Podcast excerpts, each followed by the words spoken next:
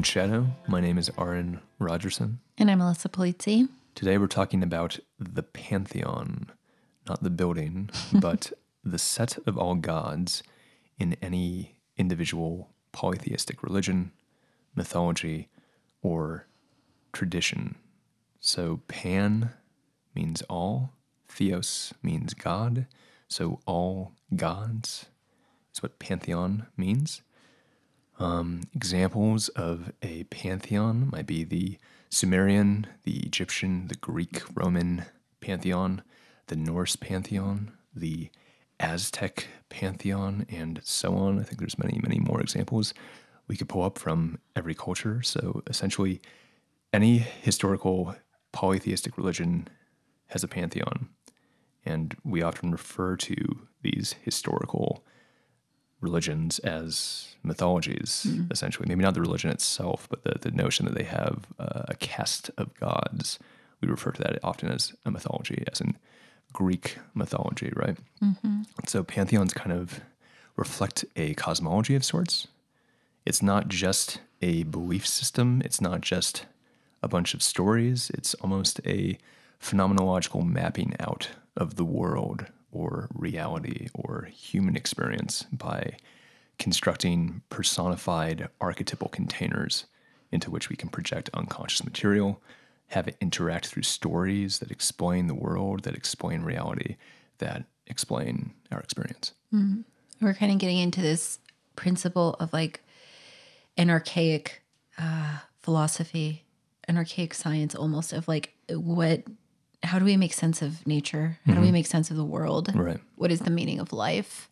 How do we explain why the river flows this way? Mm-hmm. How do we explain why the weather changes in these attempts to understand these really grand, numinous, powerful experiences that take us out of subjectivity of ourself and into the principle of the universe?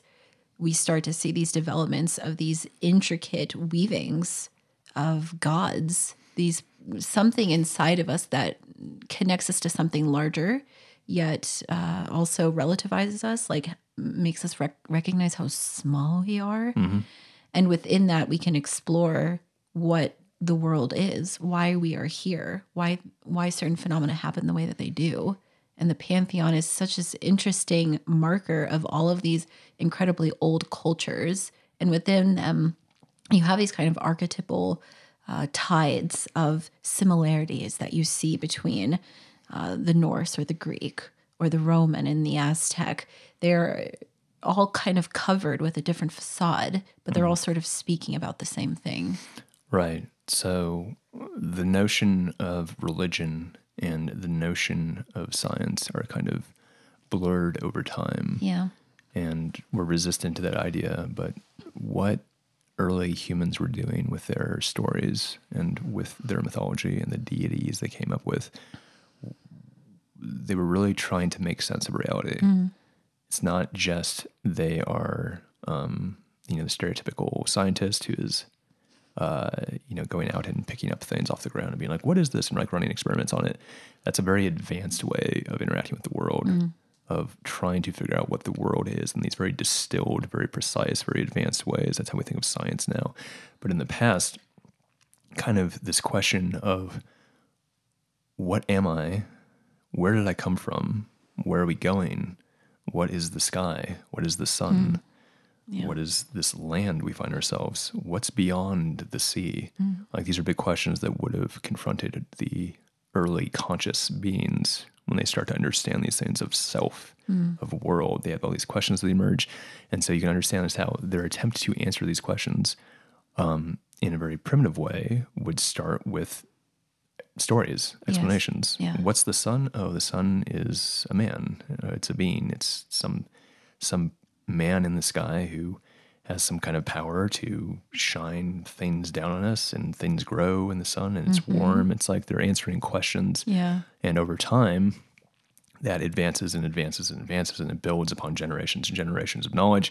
And you get things like alchemy, which, you know, you start to f- see this combining of phenomenological experience of mm-hmm. like, what am I? Mm-hmm. What is reality yeah. with sort of proto science? Yeah, it starts yeah. starting to blend And it becomes more and more distilled over time until eventually you have what we think of as being modern science, which is incredibly distilled.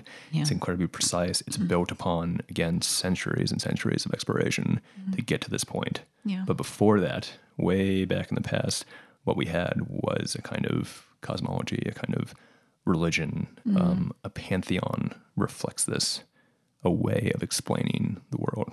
Yeah, and all of those, as you mentioned earlier, are these like projective containers.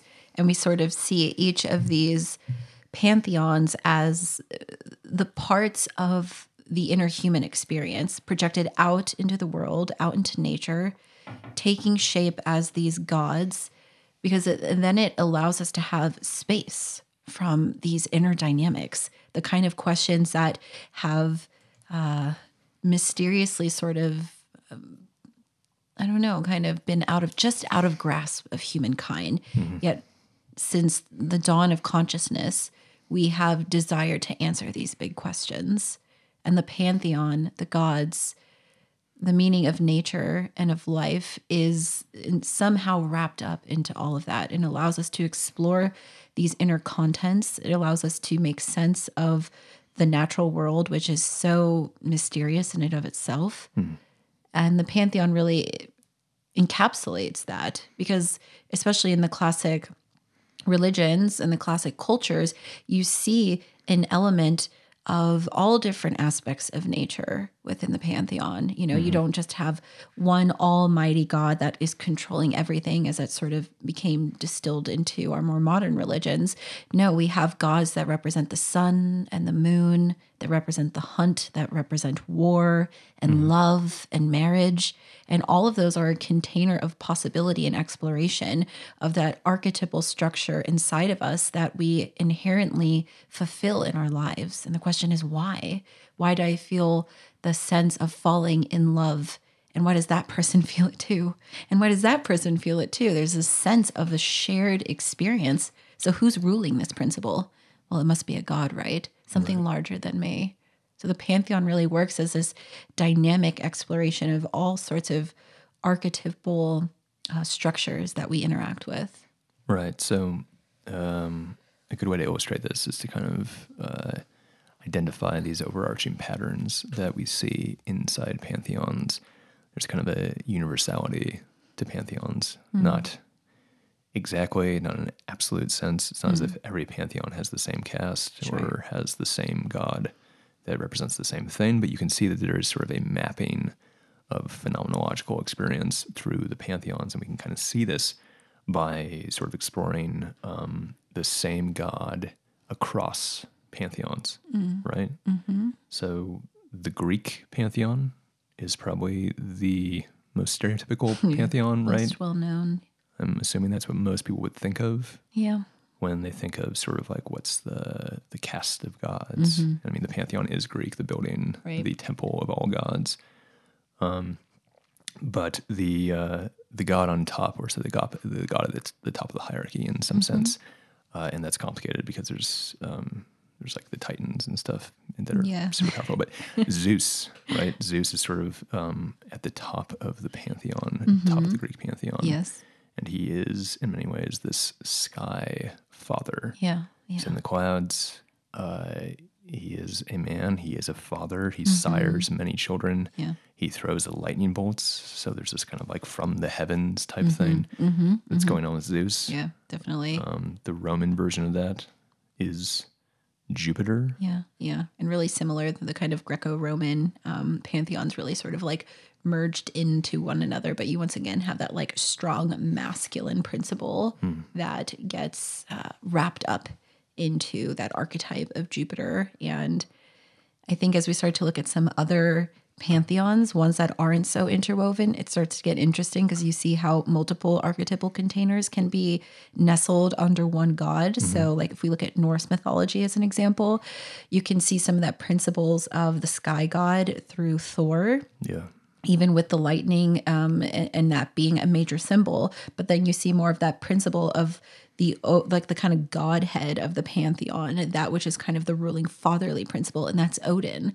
So Zeus kind of carries some of those principles of Thor and Odin. Um, or with the Egyptian, you might look um, as at Horus, you know, with his uh, with his bird head as that once again capturing the sky father and having sons. So you see that interweaving of that principle of the father sky and how that creates that structure and container of order for each of the pantheons. Right, right. So across the pantheons, we have essentially the same archetype that's manifesting Yes, yeah, exactly. because the archetype is universal, right? Because the Mm-hmm. archetypal structure of uh, our psychology is in some Yeah. sense a human nature. Yes. Right. That's Yes. archetypes are. It's like this is nature. We all possess the archetypes.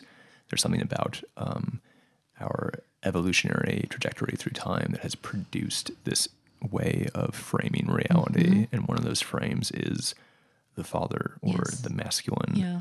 And for some reason, we tend throughout cultures to uh, associate that with the sky Mm-hmm. Um, or the sun or sort of up out there Yeah. as opposed to down here. Like, um, and we covered this in the last two episodes. So the, the episode God we did a few months ago, and the archetype of the mother, which we did two episodes ago, and the archetype of the father are all good. Uh, how would you say?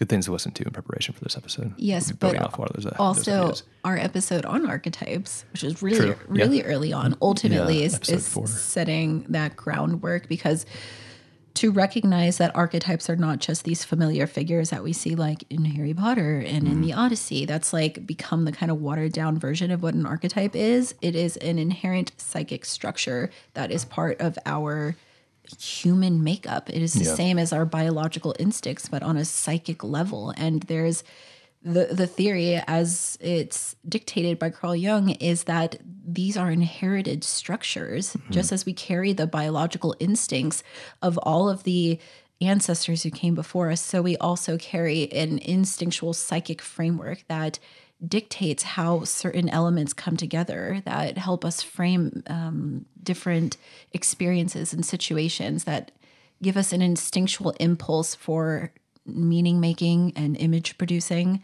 And that is what creates the myths that we know and the stories that we know and the figures of the gods. But behind that is something much more mysterious. Right, right. So the archetype is something that we uh, circumambulate, right? Yes. It's, yes. uh, I think, as Kant said, it's something that's an sich, which means the thing in itself of Mm-hmm. the archetype. We don't know what it is. Yes. Where's the archetype? It's like uh, it's we don't know. Yes. But something is circling it, and these sky gods, for instance, are circling something. They're circling an archetype of some sort, and it probably has something to do with like masculinity and the father and the sky because they all have those properties. But it's not exact. It's sort of this constellation around the archetype, and all we see are the stars. We don't really see the thing in the center. They're all kind of gravitating around, you might say. Yeah. Yeah. So we have Zeus in the Greek pantheon, but then we have like Odin and Thor seem to be playing with it. Mm-hmm. Yeah. There's two of them, and it's not exact. And who's who's Thor in the Greek pantheon? It's like Right. no, Hercules. It's like not exactly like Well, and and archetypes uh, are a multiplicity of potentialities, and de- depending on like the kaleidoscopic lens that you look through and what angle, the archetype kind of shifts and changes. Like that is the heart of symbols. Which are driven by archetypes is that it doesn't have one singular meaning. It doesn't have one singular manifestation. It doesn't have one singular image. It shape shifts. It's incredibly mercurial. And so you see the archetypal structure combining with a uh, collective consciousness culture and dynamics, and then it's producing something like Zeus or it's producing something like Odin. And they all have a slightly different flavor, but the core is very, very similar. yeah. So uh, the next archetype of the pantheon is sort of the female Like, mother. yeah, the, ma- the sort of like masculine counterpart. yeah. the the the archetypal feminine that is oftentimes the the wife. So for Zeus, his wife of course is Hera, or we see Juno in the Roman pantheon, Yeah. um, or Odin's wife Frigga. Frigga, I'm going to pronounce these all wrong. Um, or we see like the archetypal mother in Isis in the Egyptian pantheon. So we need both the mother and the father, and you can always kind of like take a step back, as we talked about in the last few episodes, like Hera is the Olympian mother, but Mm-hmm. before that we had Gaia. That's like Mother Earth. She's like the primordial mother. Yeah. Or before Zeus, there was Uranus, like the actual sky. So there's always like these even deeper, more primordial versions of these archetypes that are at play. Right. More meta versions almost. Yeah. Mm-hmm. It's like the pattern behind the pattern. Like, and there's a pattern behind that.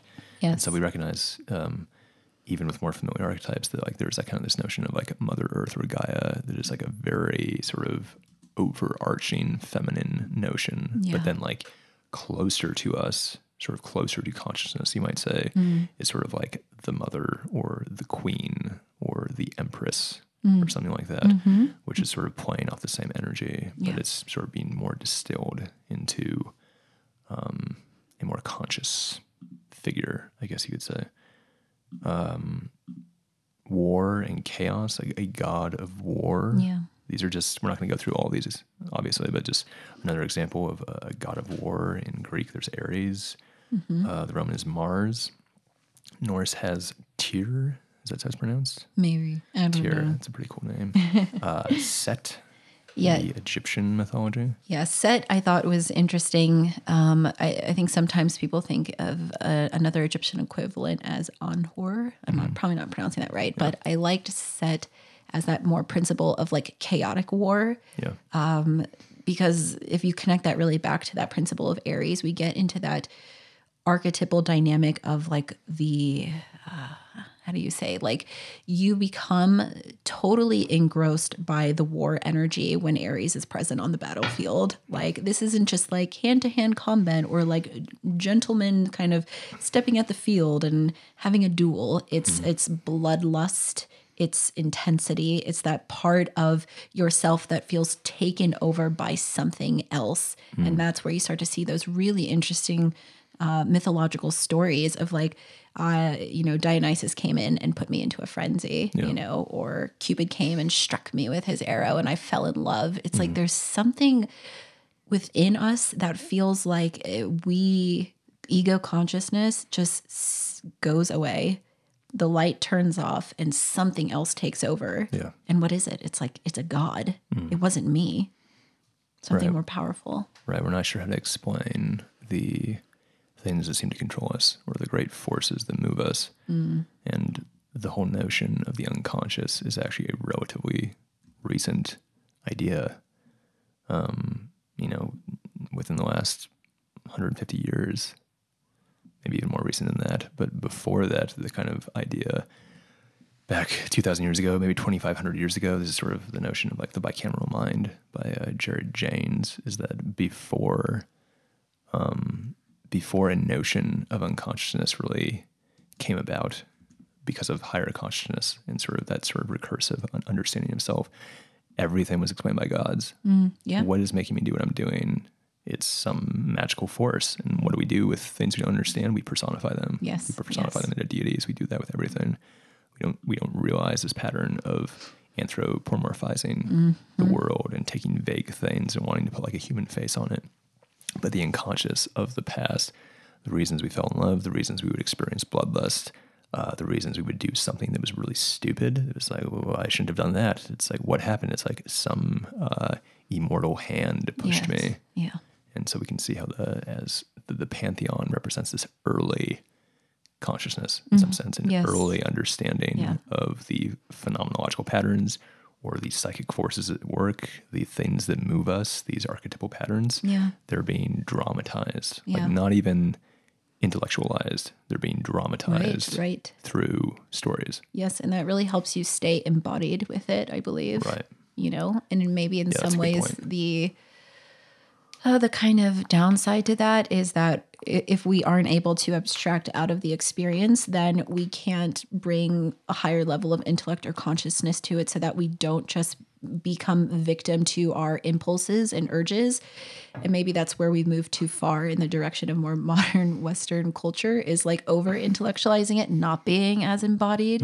But that kind of older, more primitive form, it kept us more in that place where we could really fully experience it. And we're not trying to over intellectualize what is happening. We just we dramatize it and we experience it. Right, right. The mythology is lower down. It's in it's in the body, and so you you experience a, a myth, a story, and it activates something within you that is Right. below uh, intellectual um, uh, interaction. Right? It's Yeah. like the body feels that this was a good story. Yeah. You can't just intellectually be like, these are the reasons it was a good story. Right. Uh, it's it's below that, and so we can see how a story can keep you in the body with a lesson or an idea or a feeling, whereas an intellectual explanation takes you out of the body, abstracts you out, and it's not as accessible to us. It's not we don't receive it as well. Yeah. It's harder for us to sort of engage with that sort of intellectual explanation of the world.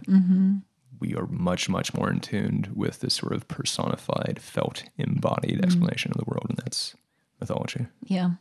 So falling in love, uh, the beauty of women, sex, it's another huge archetypal uh, tone that we see woven in through the pantheon. So, of course, with Greek, we've got Aphrodite or uh, Venus, her Roman um, counterpart. In Norse, it's Freya. And Egyptian, we see like Hathor. So we see someone who rules that principle of not necessarily falling in love, although that's sometimes wrapped up to, into this, or you have like Aphrodite, whose son is Cupid, who goes around, you know, shooting everyone with that arrow and making them fall in love. But some driving principle of sexual union, of that depth of passion and that which is driving procreation, that must be risen up and put on the pantheon as well. Yeah, well, I mean, sex and love is such a gigantic part of our existence. Yeah. If not in some ways like the grounding thing of our existence. Mm.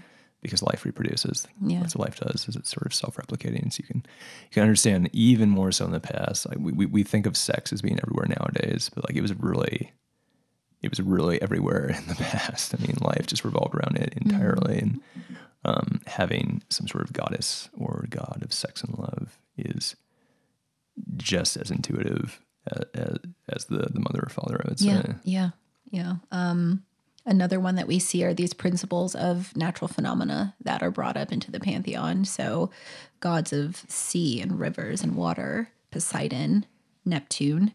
Um, with Norse, it's a god named Njord, uh, or in an Egyptian uh, pantheon, it's Sobek. So, how can we make sense of the natural world? How can we connect to this incredibly powerful, seemingly autonomous element in our lives that brings dis- destruction at Yeah. times, that also is life sustaining or life giving, especially with something like with water, so incredibly powerful. Yeah. Something that can flood the lands, uh, but also, you know, if feeling wrathful, might withhold water and cause drought. Right. So, like, we we have to understand this. We have to grip with this element of nature. So we must personify it. Right. Water is something that erodes over time, but also something that keeps you alive. So like life and destruction at the same time, creation and destruction. Yeah, yeah, Um, but you can also see how, uh, again, kind of this blending of what is, in some sense, physical or material with what is sort of phenomenological or experiential. yeah, That blend is what's happening early on, and you can you can understand how early humans they might not perceive much difference between the forces of love and romance and the mm. forces of the ocean. Yeah, like they might have an equal representation as far as like a powerful force that moves. Mm. And so you can see why the fact there's like a god of love and sex is like and then a god of like water like that seems kind of strange like but it's like no they're like they're kind of on a experiential level Yeah. to a human who has no scientific background Yeah. you can see how the natural world and the sort of inner forces that drive you in certain directions they'd be blended together Yes. you wouldn't see them as being separate you'd see them all being interwoven as one thing and that's what this landscape the pantheon is demonstrating yeah. Uh, the underworld, death, the transitions from life into that space of no longer living, of course, a huge part of, of the structure of the pantheon. With Hades and Pluto um, in the Norse pantheon, it's the goddess Hel. In um, the Egyptian pantheon, we see that kind of blended a bit with Osiris and also Anubis. But this reckoning that there is a principle that takes away life or someone who rules over the underworld. And I think that's always like a really dynamic way of looking at uh, death from this more primitive space because nowadays, you know, I think mm, not necessarily more than not, but certainly a prevailing idea is that when you die, that's it. You're dead. Nothing happens. You're just gone, snuffed out. The candle has been extinguished. And instead, there's a whole mythology built around what happens when we die, or in like the Greek myths, people can come back from the dead, or you can mm-hmm. go into the underworld and like go find your lover who was killed, you know, in a tragic way and bring her back. There's this whole relationship to death that's explored through the pantheon and not just this kind of finality or even a, a turning away or repressing of the death principle, but rather mm. a curiosity. And how might I ease into the process of death like the Egyptians did? Like God, like just the amount of of uh, ritual that went into the preparation of death or the preparing of the body, and how important that was to uh, bringing them into the actual underworld. All of that speaks to this really dynamic relationship to this other aspect of life, the kind of dark half of life.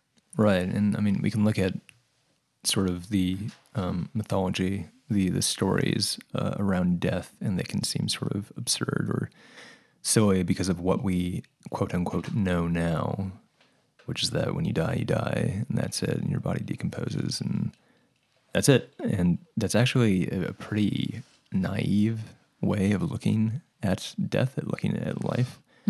Um, the sort of materialism, of the idea of nothing transcends you. Like when you die, that's it.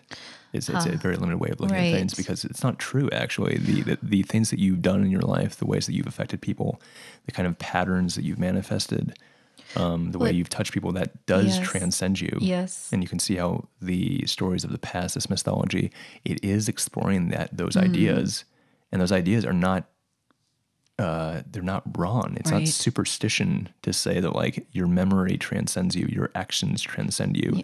The work of Gandhi or Martin Luther King transcends them. So that's not that's not a ridiculous idea. It's true, and you can see how in the past they would be exploring those same notions of how did Martin Luther King's work have an effect on today? Yeah. They would explore that again, not through sort of this literal intellectual exper- uh, explanation, but they would explore it through dramatization, through Mm-hmm. a story. So the notion of people going to the underworld, but still, in some sense, being alive in the underworld, Or having to- influence, yeah. right, or being able to go down and bring them back, or them still having some influence on the sort of uh, living world in some sense. Those stories they make sense. Yeah. it's it's it isn't repressing death. It isn't sort of like I'm so afraid of death that I have to make up some silly story. It's the opposite. It's actually confronting death and saying, what does it really mean? Yeah. What does happen after we die? What what is it about living now? That has some sort of relationship to death Well, that's important for me to confront. Yes, this is interesting because what you're saying is bringing up a couple of thoughts for me. First and foremost, some of the more modern, uh, kind of materialistic thinking, non mythologically informed, to me can create like a, a kind of like nihilistic uh, viewpoint and Yeah. attitude towards the world. It's mm-hmm. just like whatever, I'm going to die. What's nothing really matters anyways. Right. What does it matter what I accomplish? You know, at some point I'm snuffed out and that creates then this this really tense relationship to life during this period of years that you're given that you're mm-hmm. blessed to walk this earth and mm-hmm. then what do you do with it because that feeling that nothing really actually matters prevents you from really stepping into that path of individuation and Yeah. giving something to the world on the other side, we look at old stories, and often another archetypal theme is that as you enter into the underworld, there's a judgment. You know, you're uh, weighed against um, a a feather as you move in through the Egyptian pantheon. You know, and Anubis is taking you deeper and deeper, and it's like, have you been uh, not necessarily good enough, but you know, you're going to be measured against a principle of of justice uh, of some sort of moral, rational, rationalized moral structure of that culture that says you've done well, now you may pass through. You know, and so there's this idea that the life that you're living now, the choices that you're making, will have an impact, and you should consider that those things take you deeper into being accepted into heaven, you know, or going to the right places in in the afterlife. And you see that from everything from the Egyptian pantheon to like Christian um, stories as well. Yeah. So, and what does that teach us on a deeper psychological level? It's like our lives matter, how we choose to live matters. The what we hold ourselves up to matters. We affect not just ourselves but others, and we continue to live on in some way. Our impact, our influence. And if you're going to be judged upon death in some way, it's not to feel limited or oppressed by some sort of moral structure, but rather to live up to some greater potentiality. Right. To give your life meaning. Yeah.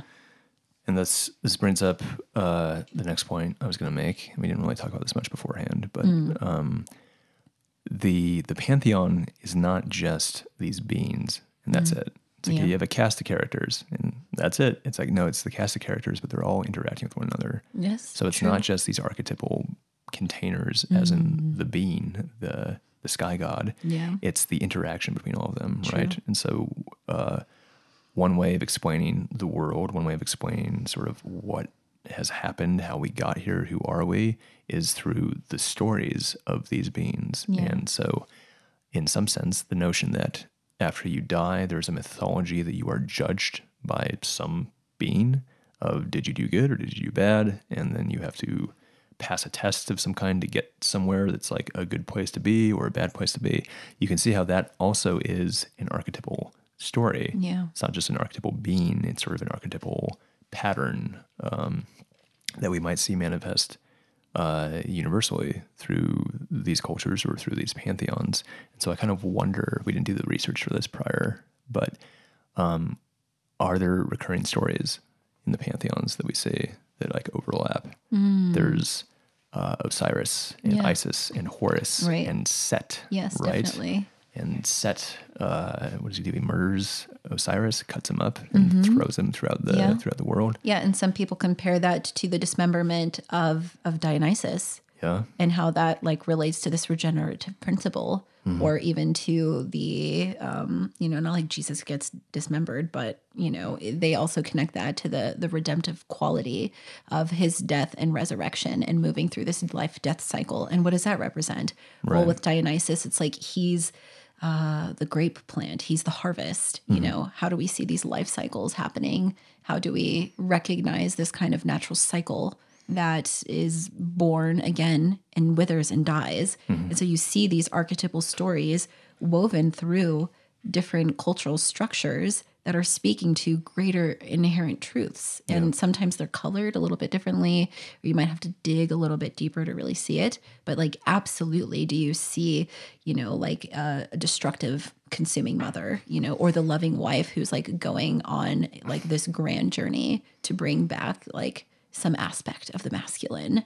right, right. There's um, Odin is a traveling old man. He kind of has a disguise, but Mm. there's um, at some point where he sacrifices his eye. Yeah, and right. hangs upside down from the Right. world tree to Yes. gain knowledge. Right. And the runes. right? Yes. And there's sort of like that archetypal story of sacrificing something in order to gain wisdom, or even losing the eye. Uh, is partly the, the story of Horus as well, isn't it? Mm-hmm. Maybe I'm basing this off of the Gods of Egypt movie because I don't actually know the Egyptian mythology that well.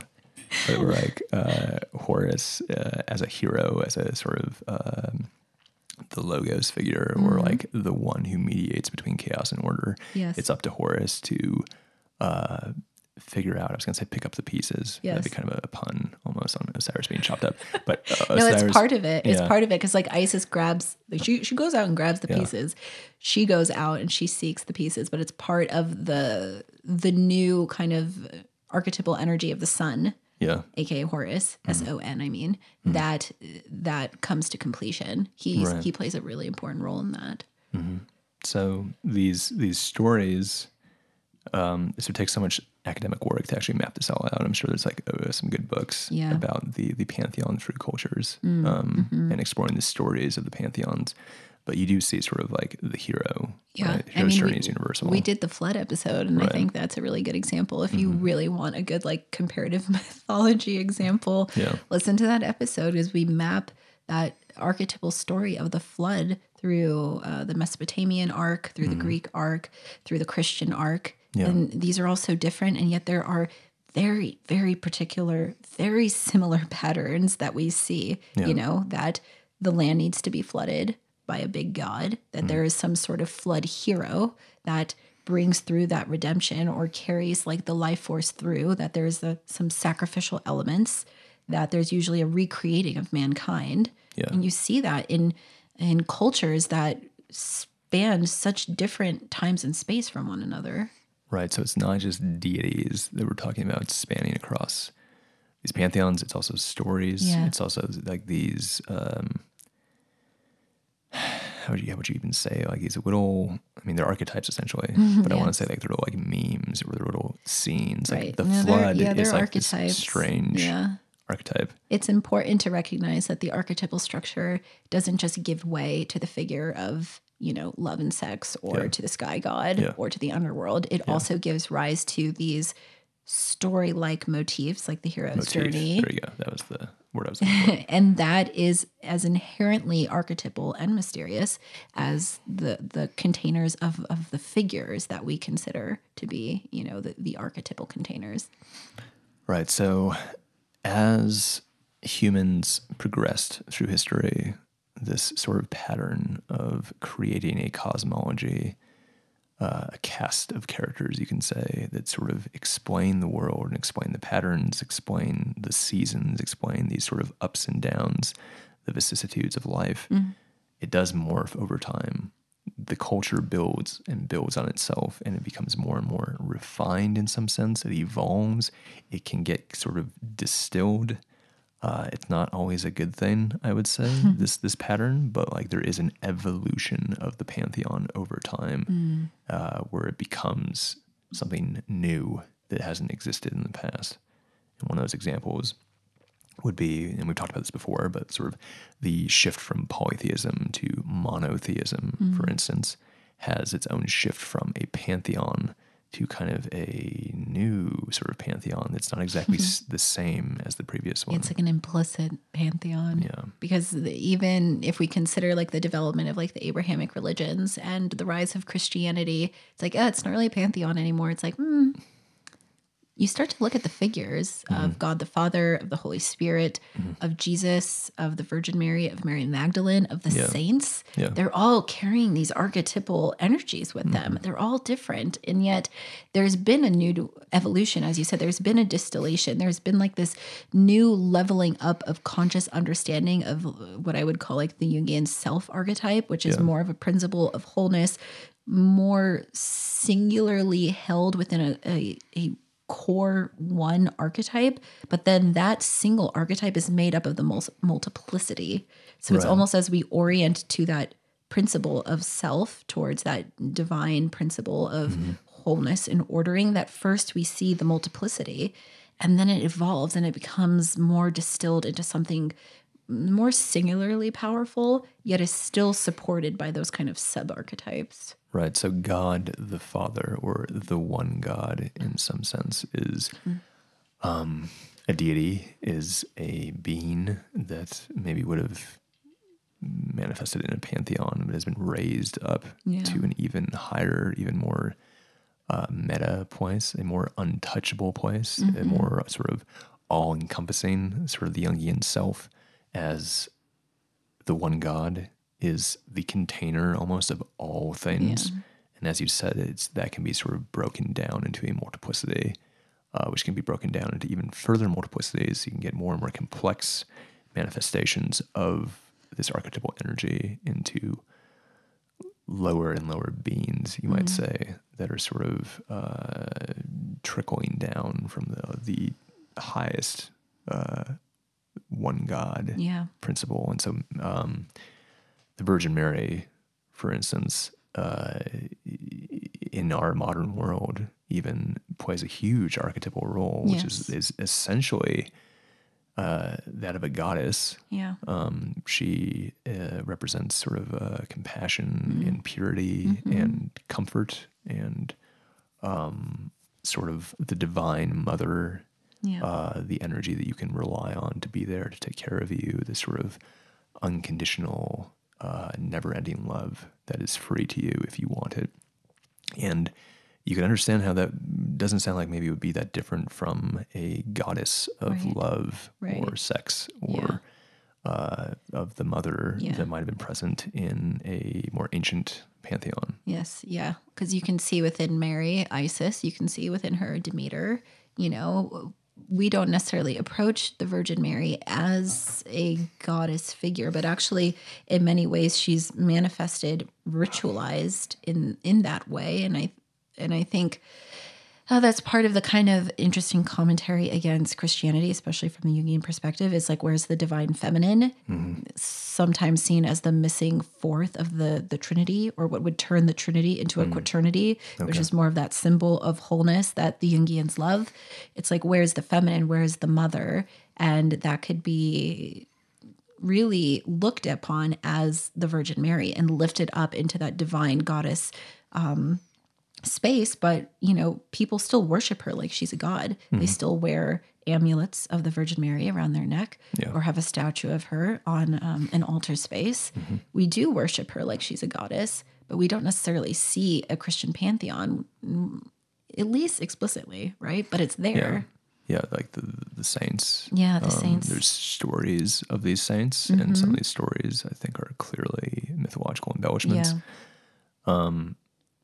They're probably all grounded in truth. I don't Yeah. think they're just sort of like complete uh, archetypal projections. Sure, Um, sure. Yes. uh, and I don't know enough about this, but like there's uh, saints, for instance, that uh, refused to uh, disavow Christianity Mm-hmm. or refused to convert and instead chose to be shot by arrows Right. and somehow survived being shot by like 20 arrows.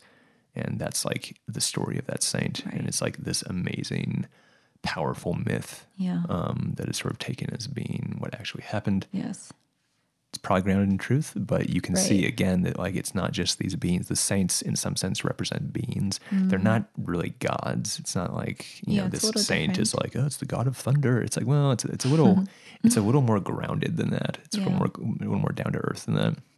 But still, these stories do um, evoke this archetypal energy, these patterns, uh, these phenomenological uh, frameworks by which we sort of interact with reality are uh, projected through these stories, these saints. It's important to also ask the question of why something that has like actual historical roots was mythologized, because there's something really potent there. Yeah. There's like a merging point of an actual, uh, real, grounded, concrete event that also kind of created like a doorway into the collective unconscious. Right. And then from there, like you grip into it, and what do you pull forth? depths of archetypal information and mm-hmm. material that gets wrapped up into a real life story and then raised up to this like powerful space where we then maybe worship that saint on a holy day or they represent like you know the patron saint of this or that it's like they've become a kind of mythological figure based in some sort of reality Yeah.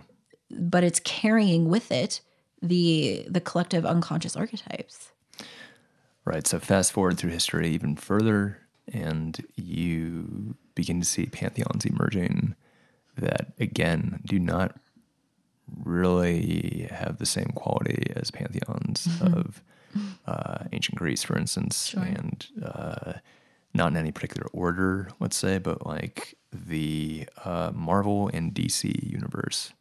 Yeah What is that? Like, what's going on there? those are yeah it's it's sometimes like literal pantheon figures yeah. Well, sometimes it is because like there's like, like, Thor, Thor. yeah. all this like Norse mythology that's being woven in, or frankly, like I feel like a lot of modern comics are just uh, modernizing these old mythologies Right. and giving us an ability to understand these archetypal structures with a modern um, mask on it, Yeah. which makes it approachable. Right, right. And so the, the Marvel and DC comics are they're about superhumans, Yeah, but the superhumans are fighting, Mm, and mm-hmm. what makes them superhuman? It's like they're sort of beings, but they have these special powers. They're Mm. stronger. They live in more fantastical places. Yeah. They have more fantastical problems, like having to save the world constantly. Right. So the Marvel and DC universe, and this is you know illustrated pretty. I wouldn't say literally. Uh, pretty. Uh, it's pretty distilled in like the recent Marvel Cinematic Universe movies. It's like, what do you have? It's like you essentially have a bunch of gods fighting. Yeah. What is Thanos? Right. He's a god. Right. Who's he fighting? Yeah. He's fighting these other gods. Yeah. Iron Man is a human, but like he has these crazy superpowers. He can fly, he can shoot rockets. He's essentially a god. And so again, you have this sort of archetypal uh projections Yes. happening Yeah. where Iron Man fulfills some sort of framework. He's not necessarily the sky father, but he's something that's a little more distilled, a little more refined, a little more, how would you say, down to earth than sort of like the one father, which is sort of like this meta archetype. It's an archetype that's a little more broken down into Mm. finer pieces. And the cast of the Avengers, for instance, they all have this archetypal expression Yeah. that, when combined, is compelling. Yes, And so it's almost like the human experience or like human personality is being mapped through these characters. Yes. hmm You also see that interesting dynamic that it's never just the gods fighting and we're just kind of watching. We're impacted by the gods, we're impacted by their fighting, or sometimes we're on the same battlefield. So in the Avengers movies, it's like, yes, there's like Thor and Loki and um, I don't know, Captain America, is- does he count? He's like superhuman.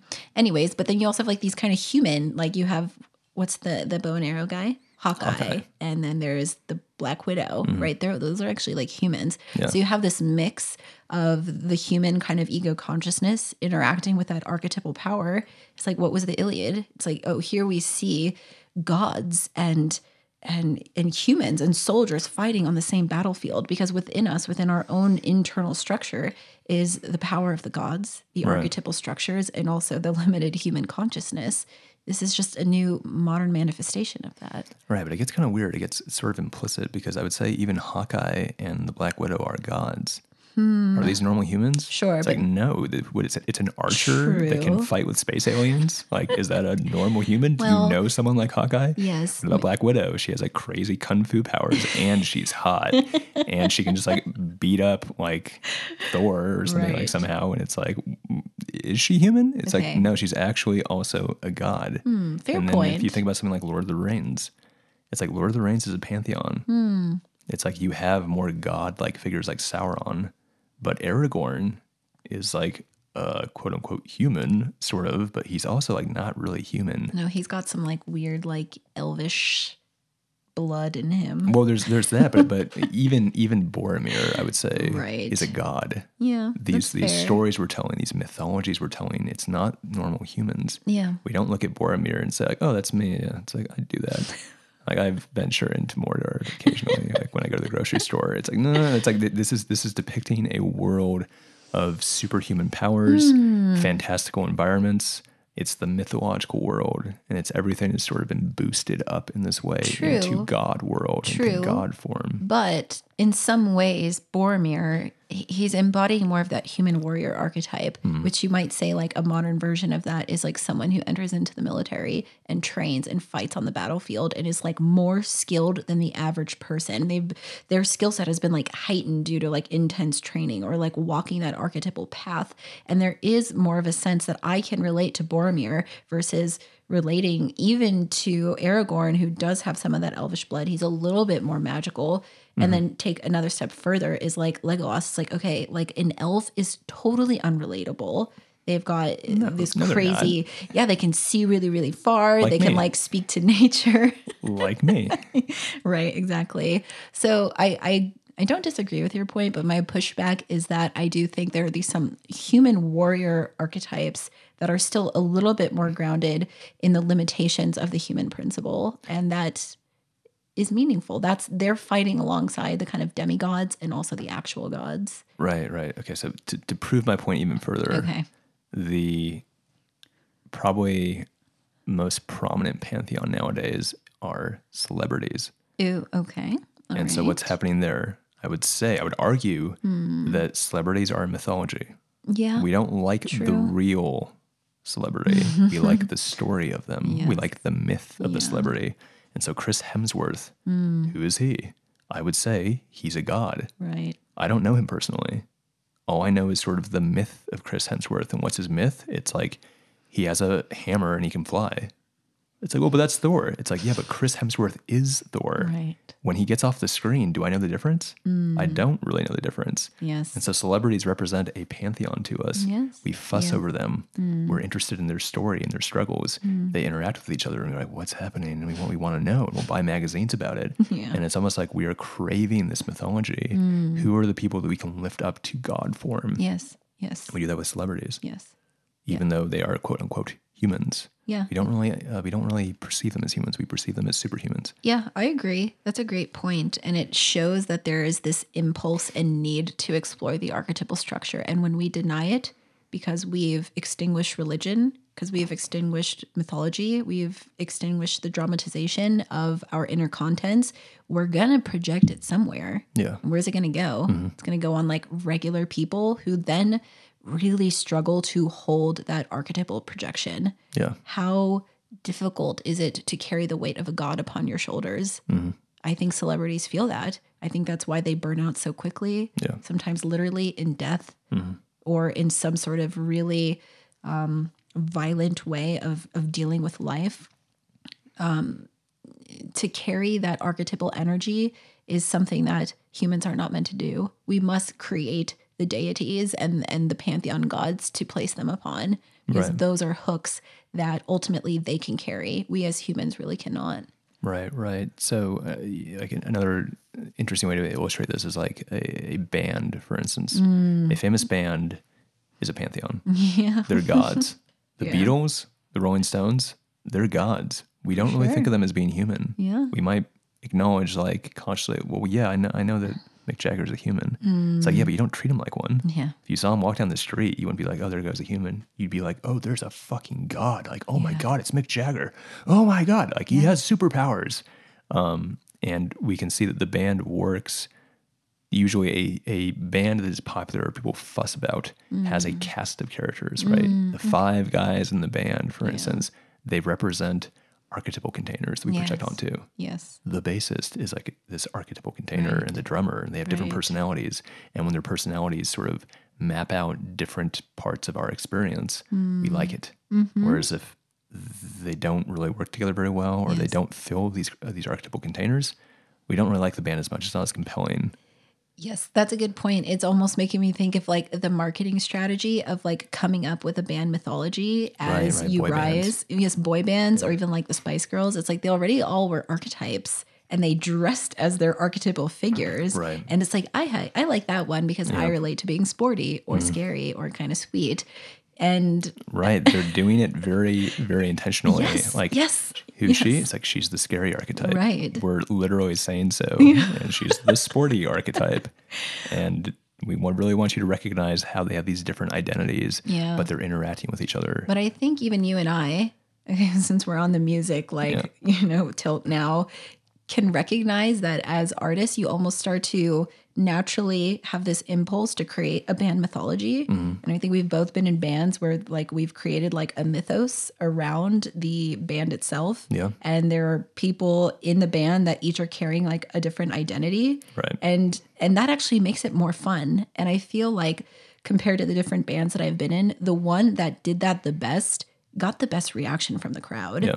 The other bands where it's like i didn't necessarily have much of an identity especially one that people could grasp onto just from watching us in a show. It's like eh not as compelling not as interesting. But the band that has a mythos with each of those band members kind of carrying like a different identity that's compelling. Right. So we've gone from ancient greece pantheon to Alyssa and I are gods. So that's, that was the uh, the train of thought there. Um, but no, I mean the, this this sort of synthesis of phenomena is kind of like what we're trying to get at, Right. Right? Is the band a pantheon? Not really, but you can see the connection, right? Yeah. And if you can understand the draw of a famous band, or you can understand the draw of a celebrity feud, or you can understand the draw of a show like Game of Thrones, right? Game of Thrones is a pantheon. Yeah. Jon Snow is quote unquote human, yes but he's a god. yeah He's like Thor. He's like Horus. He's the mm-hmm. hero. He's fighting good and evil. He's mm-hmm. on these crazy adventures that we'll never experience in our life, mm-hmm.